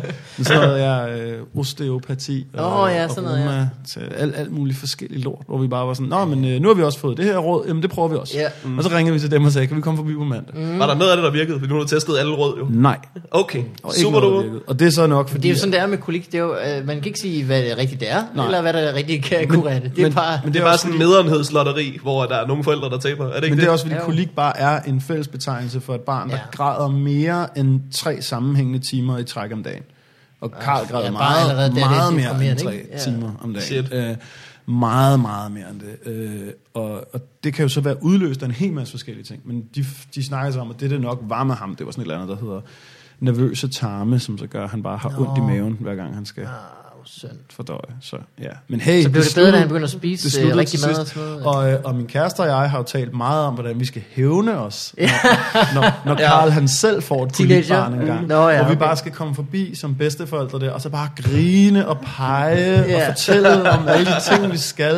Og, Ja. Nå, men vi skal i biografen nu, og sådan noget. og Vi vil gerne blive og passe dit barn, men det har kolik, så det gider vi ikke. Og sådan noget. Ja. sådan noget. Ha, ha, ha, ha, ha. Det skulle du have tænkt på dengang. Ja, din lille... Ja. Jeg er tænkte en, mere, når han blev teenager og havde tømmermænd måske, så stille ind på værelset og råbe af ham. Ja, og så bare, og så bare, og så bare losser ham i sækken, lige til han er lige så ondt i maven. Bare, ha, ha, ha, ha, ha, ha. Det er faktisk også irriteret tarm. Så, øh, der er en øh, amerikansk komiker, der hedder Patton Oswalt, vildt sjov, Ja. øh, som har sådan en øh, bid om... Øh, Ja, det var ham fra Kongen og Queens. Ja, lige sådan noget. ja, så han laver fantastisk stand-up ved siden af det. Jamen, jeg, jeg har, ja, jeg, jeg kan ikke så godt lide Kongen og Queens, men jeg tror, jeg engang har set et eller andet show med ham på Netflix eller sådan noget. Øh, han, er sgu, øh, han sgu god. Han øh, snakker om, øh, at øh, han havde fået en datter. Øh, hun har også havde ret meget, at øh, han siger, jeg vil ikke have spildt al den tid i 80'erne og 90'erne på at tage så meget ecstasy og LSD, hvis jeg bare havde vidst, at jeg bare kunne lade være med at sove, og så var den samme effekt. Ja, ja det var sgu rigtigt. Men det det, er- det ikke også vildt, så, når, så stoppede han jo så heldigvis igen, da han var 3-4 måneder. Men så går der måske 14 dage, 3 uger, så har man næsten glemt, hvor sindssygt slemt det var. Det, det synes jeg ikke. Nå, Det synes okay. jeg, der var mange, der sagde, man ville gøre. Ja, Men det synes jeg, man gjorde. Ej, jeg synes, det, det, det var totalt følelse af nag. Men det er totalt fedt at have et barn, der er glad lige pludselig. Ja, der en ja, gang imellem ja, smiler ja, og er ja. tilfreds. Fordi du havde bare i tre måneder et barn, der var utilfreds. Ja. Som aldrig var glad overhovedet. Mm. Og så lige pludselig bare det der med at kunne vågne op sammen med en, der faktisk smiler til en og, Ja, og, og ja. griner og sådan noget. Hvor det bare er sådan, åh, det havde du ikke gjort. Ja, det, jeg, det, var, det var sgu godt, i det, at, øh, at han stoppede igen. ja, det var dejligt. Ja. øh, skal vi nå at høre, hvordan det går med dig? Det kan vi godt. Eller skal vi øh, om springe direkte til en øh, post, måske? Eller en, en domæne? vi, kan, vi kan prøve at tage den lynhurtigt, fordi nu synes jeg, at når nu vi har en, øh, en trap jingle, der lyder som alt det andet, så vil det være Ja. synd ikke at spille den. Yes! Yes. Øh, først så skal vi have en øh, jingle, som annoncerer, at øh, Morten skal snakke. Nå, det er den stille og rolige. Knap nok. Den er ikke så travel. Nej, life? Jamen, det er, det er Mikkels jingle, der, der tager fart, synes jeg. Ja, ja, okay her. Øh, Er det, er det, man kan lave Migos flow over den? Øh, hvad er Migos hvad. flow? Migos, sådan en Migos. amerikansk gruppe, som hvis, hvis måde at flow på bliver kopieret af stort set alle lige nu. Nø. Nå, nå, nå, nå, Ah, nå, nå, nå, ja, nå. det hedder trioler, øh, måske. Ja, øh, som du siger, trioliseret, hvis man skal Tivoli, være helt Tivoli, korrekt. ikke? Fordi det er ikke trioler, så skulle det er jo stadig over 4 fjerdedele. Nå, ja, det er ja, ja, det er rigtigt, Det er trioliseret. Så der, der så- kunne jeg lige slå dig i Ja, noget meget nørdet Øh, musikviden. Nå, men hvad skal man sige, øh, øh, takten, eller hvad, rytmen er trioler, men trioliseren, det er rigtig Ja, langt. fordi det er Også når du har noget, der er i swing, for eksempel, Ja. så kan du triolisere det henover, fordi det swim. Men kan man det? Nu, nu bliver du nødt til at spille det der trap beat, fordi nu bliver du nødt til at høre, man kan lave Migos flow henover det. Øh, det kan du nok, det kan du nok godt, ja. Vil, vil du høre den? Ja. Kom her. Remix.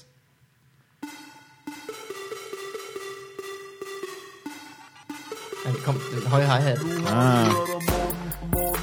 Det kan man godt. En og så to, og så tre, og så... Ej, det er mere sådan noget, jeg sidder med Morten og drikker lidt kaffe. Ah, ja, ja, ja, ja, ja. Jeg prøver febrilsk at få noget til at rappe. Ja, der var den. Det virker lidt smart, ved ikke, hvor jeg skal starte. Det gav mening, da jeg prøvede at forklare det. Med hiphop-horn og det hele. Giv mig en chance, jeg henter min harpe. Uh. Ja, sådan. Stærkt. Øh, Så skal vi fandme høre, hvordan Morten han har det. Øh, det er så segmenteret, at vi lige hører, hvordan hinanden har det. øh, og du må gerne øh, snakke med alt, hvad du vil. Øh, jeg har fundet ud af, at mange af mine venner er ulækre. Ja. Øh, fordi jeg tager, jeg tager til Thailand lige om lidt. Og øh, når jeg siger det til mine venner, så får de altså sådan en lumsk grin, synes jeg, som jeg ikke bryder mig om. At, øh, at, at det er blevet sådan nu, at, at jeg siger lynhurtigt, jeg tager til Thailand med min kæreste. Mm. At det, er sådan, det er sådan en lang sætning lige pludselig. Og jeg tager den samme kæreste med hjem igen. Yes. Du skal holde dig fra jabba-pillerne. Jabba. Hvad er det? Det er deres sådan lidt små, vanvittige, kemiske, utrolig ulovlige version af ecstasy. Tog vi meget på Okay. koncert. Ecstasy er også ulovligt. det er rent nok. Åh, ja, ja, men, ja. men det, der er så ekstremt ved, ved, ved narkotika i Thailand, er jo også, at hvis du, bliver, hvis du bliver taget med det, så rører du jo i fængsel. Altså, du, du kan blive taget med en pille, og så kan du sige, Nå, men du skal du sidde her de der seks måneder. Så Jeg havde ikke tænkt mig at tage skal holde dig meget langt øh, no, nogen eller? piller dernede, egentlig. Fornuftigt. Meget, men, meget øh, men tak for, tak for tippet. Mm. Det er som om, der er mange, der synes, øh, at, øh, at øh, det er sådan et sted, hvor man ind for at lave klamme ting. Elias har jo en helt bit om, at han tog til Thailand med sin kæreste, og så klamme ting. Ja, Fik skudt bananer ud af fisser efter sit hoved. Jamen, det, det værste, at min kæreste overrasker mig fandme ved at sige sådan, øh, skal vi se sådan en pingpong-show, når vi er der? Hvor jeg var sådan, at øh, skal I da. du gider ikke engang at spille rigtig bordtennis. altså, Det... Og slet heller ikke lave pingpong der det er jeg fandme overrasket over. Det ved jeg ikke, om jeg, om jeg, øh, om jeg gider. Men det er måske også... Hvis jeg husker man, ting for tydeligt. Jeg, og jeg tror, at, at sådan noget, det har man lyst til at glemme på et tidspunkt ja, også. Hvis man nu arbejder med motorsave hver dag, Ja. så må det også være spændende at se folk lave iskulptur med motorsave. Hvis man nu render rundt med en, øh, jeg forstår, du i vil. bukserne, Ah, ja. så må det også være spændende at se, hvad andre folk kan få ud af deres tidskoner. Ja, Ja, se det bliver Jeg har brugt som et skydevåben. Jeg har ikke helt vildt meget øh, lyst til at se det der penis-show, men altså, jeg vil da... svære Eller at ikke kigge væk, jeg. svære at skyde ting ud af. Meget små ting. Oh, ja. Så det, det er sådan, jeg går og har det. Jeg, jeg forbereder mig på at tage afsted og prøve at overbevise mine venner om, at det, det ikke er en ulækker tur. Øh, Du er blevet øh, lækker øh, pumpet, og øh, bare skal ned, og nu mangler bare den brune farve.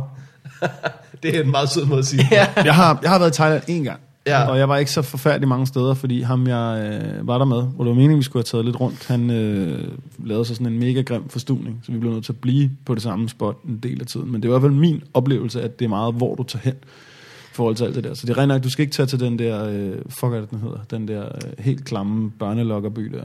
Øh, Herning.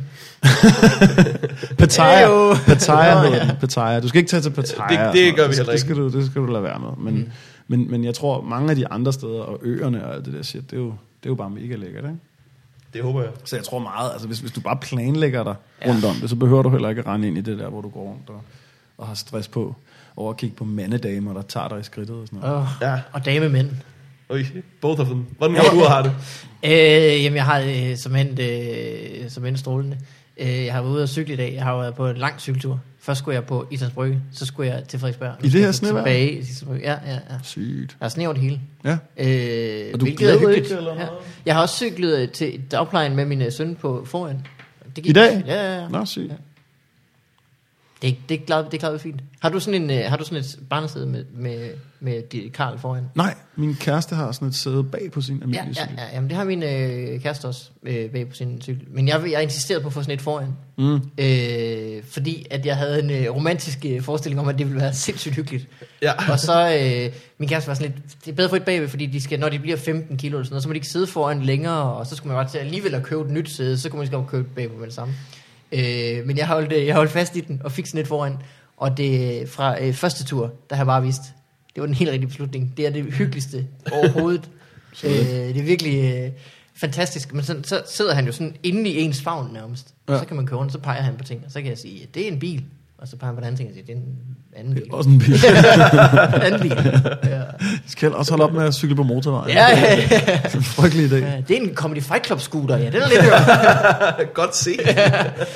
Øh, kan du huske, jeg har talt om, at far havde en meget, meget raketagtig karriere, som eksploderede. Øh, men det er fedt. Han elsker, han elsker store biler. Så altså, det, det fandt vi ud af en gang, hvor vi holdt for øh, rødt, og der kørte en lastbil forbi, og han bare sådan, ah! skreg sådan, og begejstring over, hvor stor en bil det var.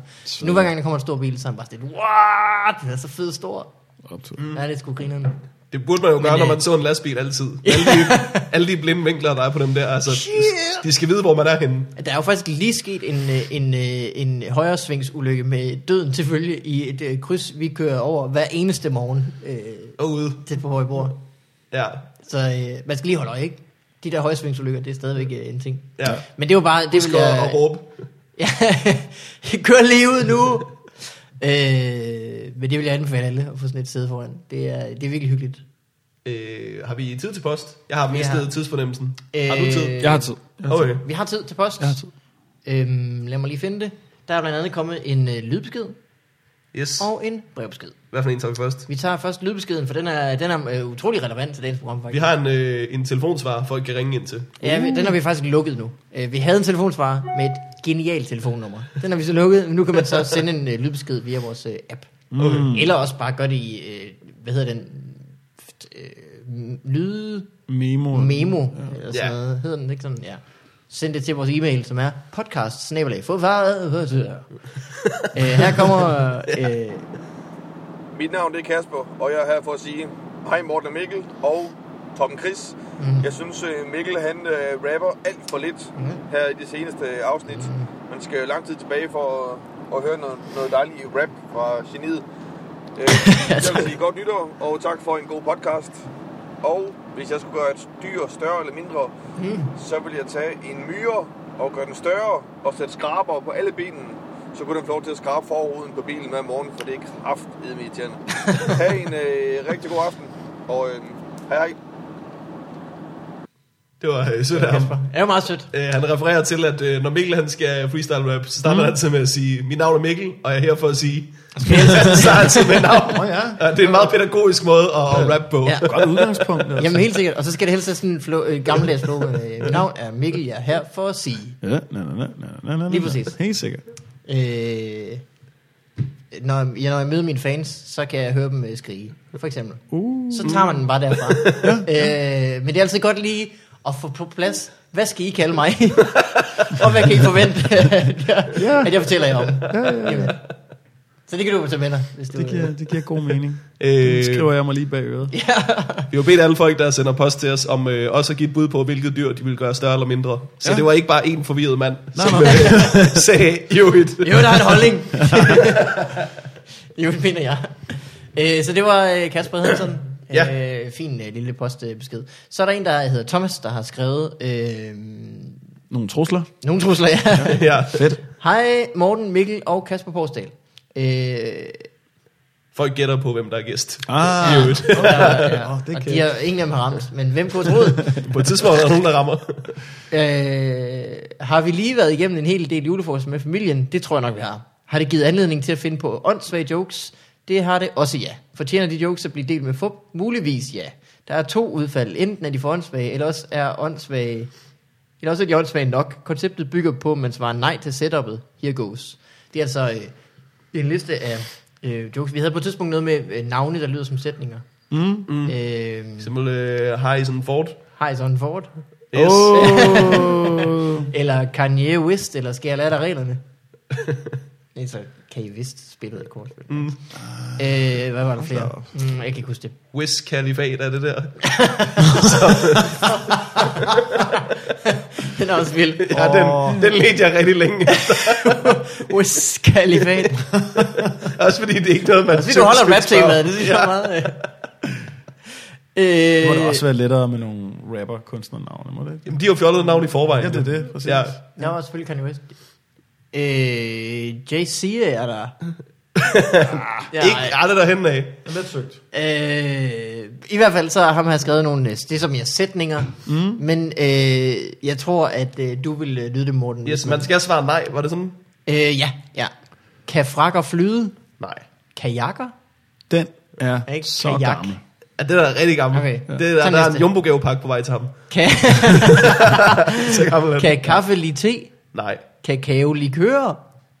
den har jeg ikke øh, hørt før, men øh, Men det skulle nok være var kaffe, en kan kaffe lige viderebygning. får, så eller et andet dyr, hvis kakao lige kører.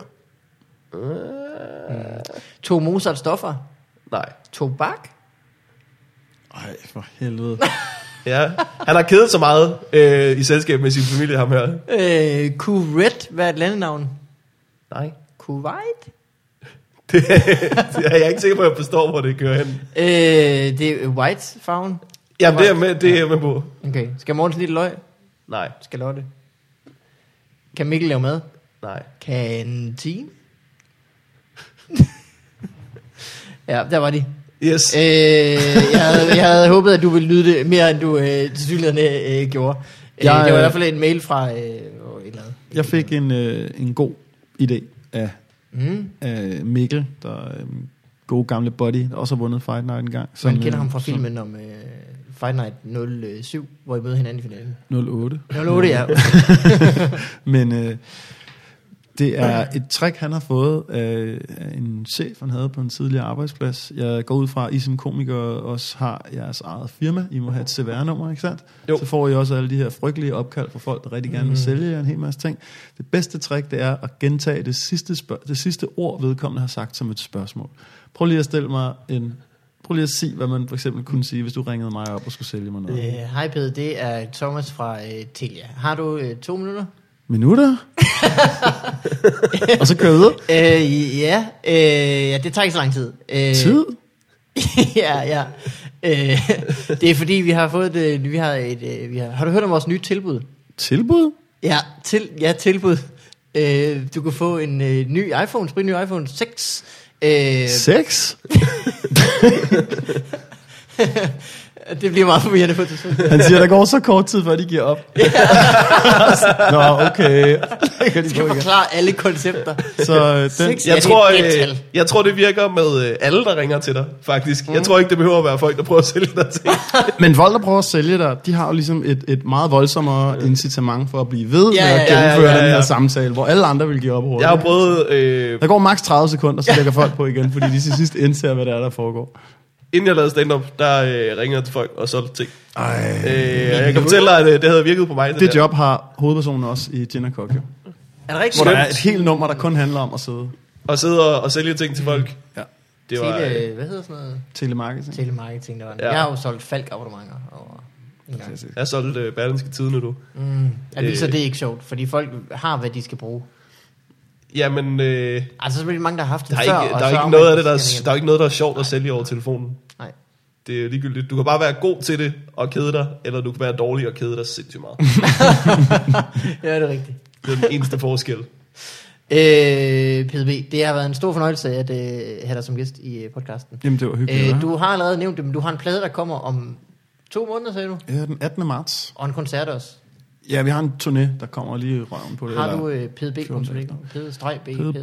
pede-b.dk øhm, Og så ja, ellers bare Facebook, Twitter, Instagram. Alle det der. Alt det, mm. Er du på Peach? det ved jeg faktisk slet ikke, hvad er. Nej, nej. Er der nye ting, man skal være på? Ja, nu nye ting, ikke? Ja. Fuck. Hvad er Peach for noget? Øh, jamen, det er endnu en af dem. Endnu en app en af dem. til din iPhone, hvor du så har en konto, og så kan du skrive ting. Øh, Ligesom alle de andre.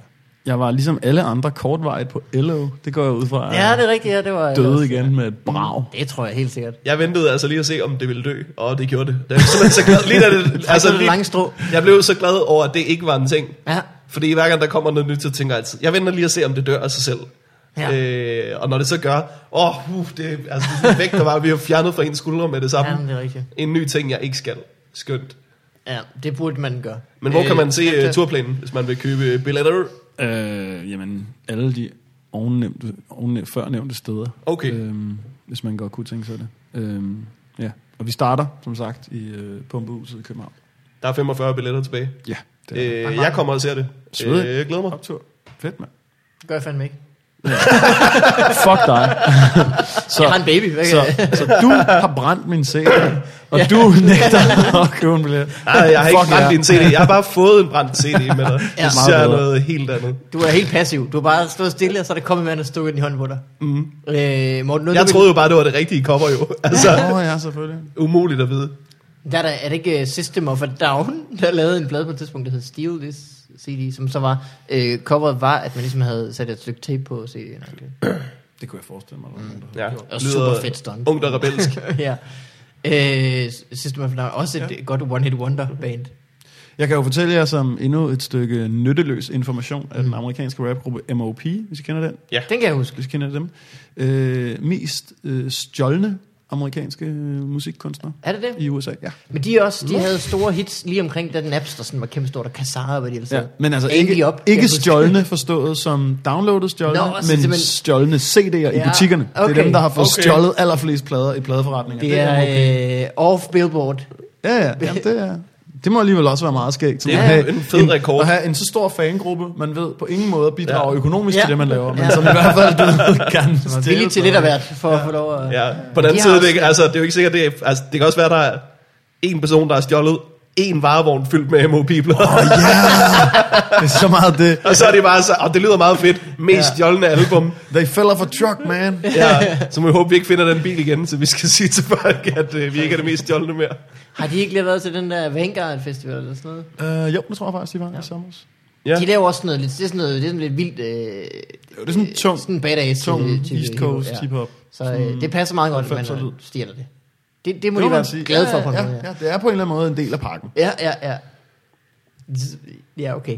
Øh, Morten, noget du vil gøre reklame for? Jeg regner med, at der kommer nogle øh, anmeldelser af pingpong-shows på din øh, Facebook. Skorstræk Twitter. Øh, Skorstræk Peach. det tror jeg, jeg tror, hvis jeg tager til et pingpong-show, så fortæller jeg det til mine venner. Jeg tror ikke, jeg fortæller det til hele internettet samtidig. Nu ser vi på det. Jeg, du kan høre det fra Carsten Gren, hvis... Ja. Ja. Du kan nøjes med at fortælle det på Peach, fordi så, Ja, ja, så det er en meget lille, I kan, særlig skare, der ja, oplever det. kan, I kan følge mig inde på Peach. I kan peache mig, og så... Page. Jamen, Ja. hvad, fu- hvad fuck er det? Hvad er det for noget? Hvad kan man, Hvorfor hedder det ikke uh, Preach? Jeg tror, de ligger mere op til, at det er sådan noget, du har med dine øh, nære venner, så det er ligesom de updates, Øh. man postede på Facebook i gamle dage, Ja. ja. eller sådan på Twitter i gamle dage, hvor man ligesom skrev, hvad man lavede. -agtigt. Nu ser jeg den her film, eller nu ser jeg sådan. sådan. Ej, hvor lyder det røvsygt. Ja, ja, ja. Ja. Så det er måske mere oplagt til, at du har øh, dine øh, fem nære venner derinde, end du har øh, øh, tusind followers. Det er godt, at mine nære så kan man venner... sådan skrive, så kan man det. og man kan rating og sådan noget. Ja, det er, Okay. Hold da kæft. Oh, så man Hvis kan man synes, det rate, lyder- hvad for en film folk ser og sådan noget. Hvis ja, det men du kan er rate, hvilken en du, egen, du selv ser. Ja. Hvis folk synes, det lyder nederen, så, øh, er der, øh, så er der et råd, at man kan lige øh, lade være. Ja.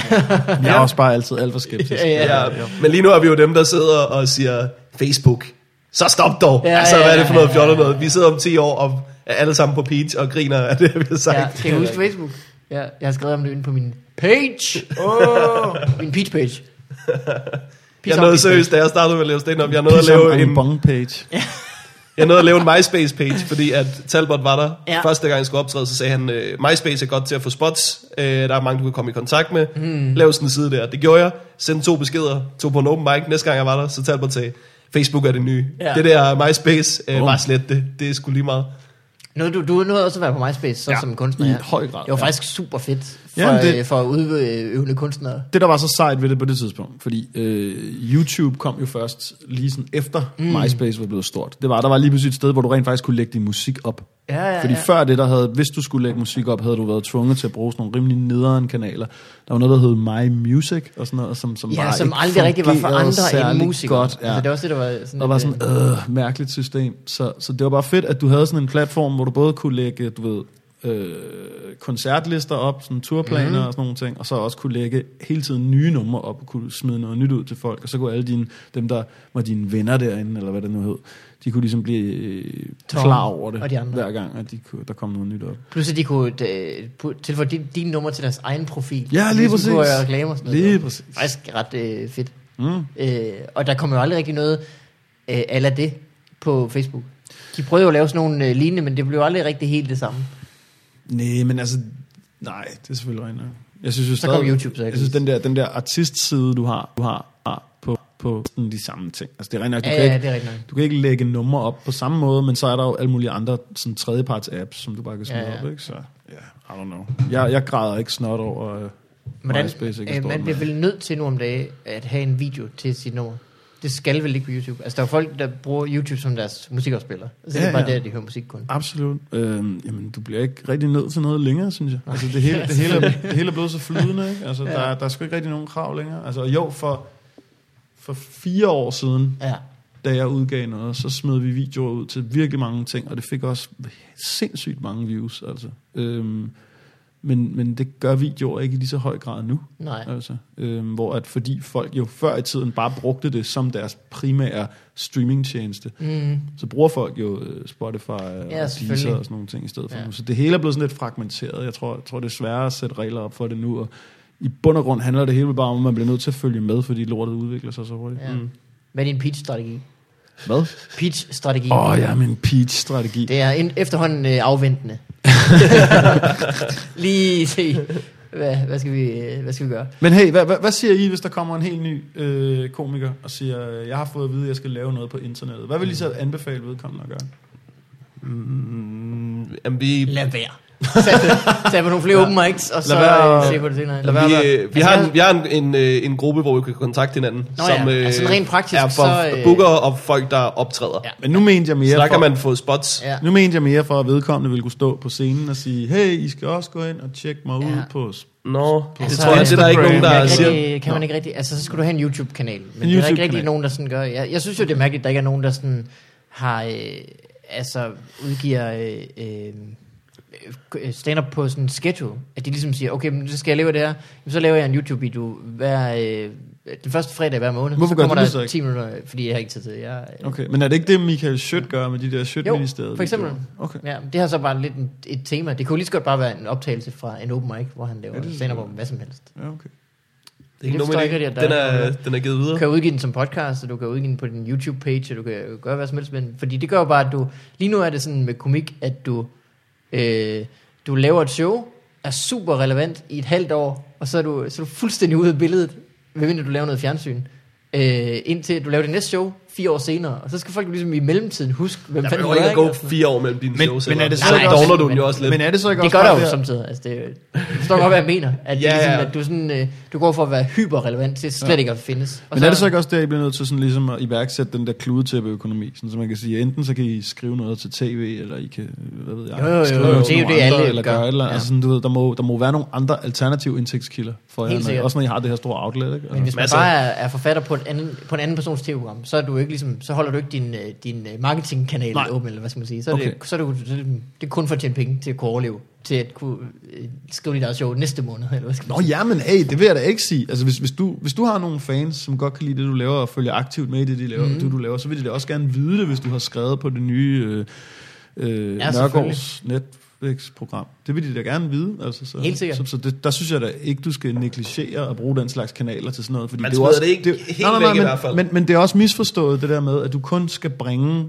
på den slags kanaler, når, når, når det hele bare kører fuldstændig fantastisk Mhm. stort, og du hele tiden viser dit ansigt udad til, som om du er den her million succeshistorie hele Ja. tiden. Ikke? Altså, det synes jeg er meget misforstået, fordi folk, der bliver rigtige supportere for det, du laver, de vil gerne et, et, et spadestik dybere ned, og gerne Ja, ja, lære et eller andet om dig, som så nej, ikke er, at du viser, hvad du spiser hele tiden, men bare sådan viser noget, noget, noget, Ja. noget relevant fra dit liv og din hverdag, altså. Ja, ja. Det synes jeg sgu Det ikke, man jeg, skal, du det tror jeg ikke, man skal negligere. Det er sgu ikke så dumt. Nej. Øh, så vi kan følge alle vores beatsider øh, Ja, fremover. Pitch. Alle peach. Skal vi, øh, skal vi runde af? Lad os gøre det. Det gjorde vi faktisk tidligere, men så kom os- vi til at snakke lad os videre. forsøge det var sgu også fint. øh, tak fordi du gad at være gæst. Ja, det var en stor fornøjelse. Det var virkelig hyggeligt. Øh, og held lykke med plader og alt. Tak skal du have. Øh, og du går- er velkommen en gang, hvis du øh, Fedt, får lyst. Eller har flere plader, eller øh, andet. Helt sikkert. Skal ind og reklame for din øh, pitch, selvfølgelig. Præcis. Den var god. Tak for den her gang. Vi ses. Hej alle sammen. Hej hej.